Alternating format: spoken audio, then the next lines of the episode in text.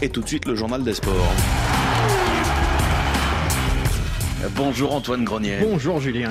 Le football pour commencer et la RDC qui sort de la quatrième journée de phase de groupe de Coupe de la Confédération sans aucune victoire. Après le nul du FC Saint-Éloi Loupopo et la défaite du tout-puissant Mazembe, le Daring Club Motema Pembe concluait la journée hier soir sur une défaite 3-1 face aux Nigérians de Rivers United. Le DCMP, dernier de son groupe B à 7 points de Rivers et 5 de la SEC Abidjan, autant dire au bord de l'élimination. En sélection à présent avant la finale Sénégal-Gambie de demain, jour de petite finale pour la Cannes des moins de 20 ans. Le Nigeria et la Tunisie s'affrontent au Caire pour s'offrir euh, cette troisième place honorifique.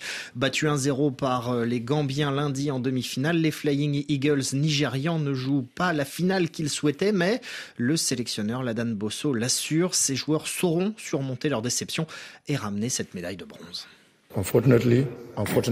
Malheureusement, malheureusement, on n'avait pas prévu de jouer la finale des perdants.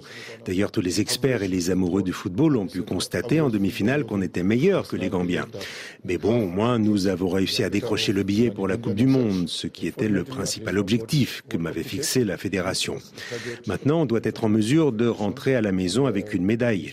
Tout participant à ce genre de tournoi veut finir sur le podium. Donc, on doit vite oublier ce qu'il s'est passé en demi-finale. for good. Ladan Bosso avec Bright Abiola, Nigeria-Tunisie.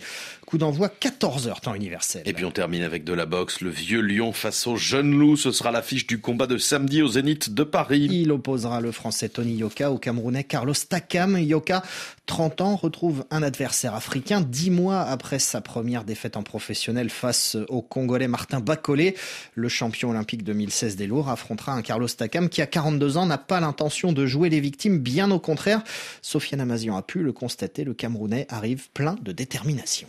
Quand un jeune lion veut prendre la place d'un vieux lion, tu sais comment ça fait. Hein ça... Le lion n'est pas prêt à abandonner son territoire. À 42 ans et après 47 combats en professionnel, Carlos Takam retrouve la France et Tony Yoka, un ancien partenaire d'entraînement devenu entre-temps champion olympique à Rio en 2016. Mais pas question de faire du sentiment au Zénith de Paris. Je vais gagner ce combat.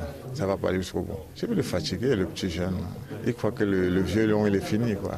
Ah non, non, non, non. On ne vient pas sur mon territoire. Attends que je vais. Je vais te laisser la place bientôt, t'inquiète pas. Un combat était initialement prévu en janvier 2022, mais le franco-camerounais a dû déclarer forfait pour blessure. Depuis, Tony Yoka a perdu face au Congolais Bakolé. Takam lui aussi reste sur deux défaites de rang face aux Britanniques Joe Joyce et au géant russe Makhmoudov. Alors ce duel est primordial pour les deux combattants. Ça va être doux poignant, sanglant, explosif. J'ai vraiment envie que les gens se souviennent de ce combat. Que les gens disent waouh, putain, c'était un combat. On veut encore, quoi. on en voudrait encore d'autres combats comme ça. D'autres échéances à venir pour Carlos Takam. Le vétéran au large sourire n'a jamais semblé aussi loin de quitter une bonne fois pour toutes les rings de boxe. Tony Yoka, Carlos Takam à suivre samedi aux alentours de 21h temps universel. Merci Antoine Grenier, à tout à l'heure.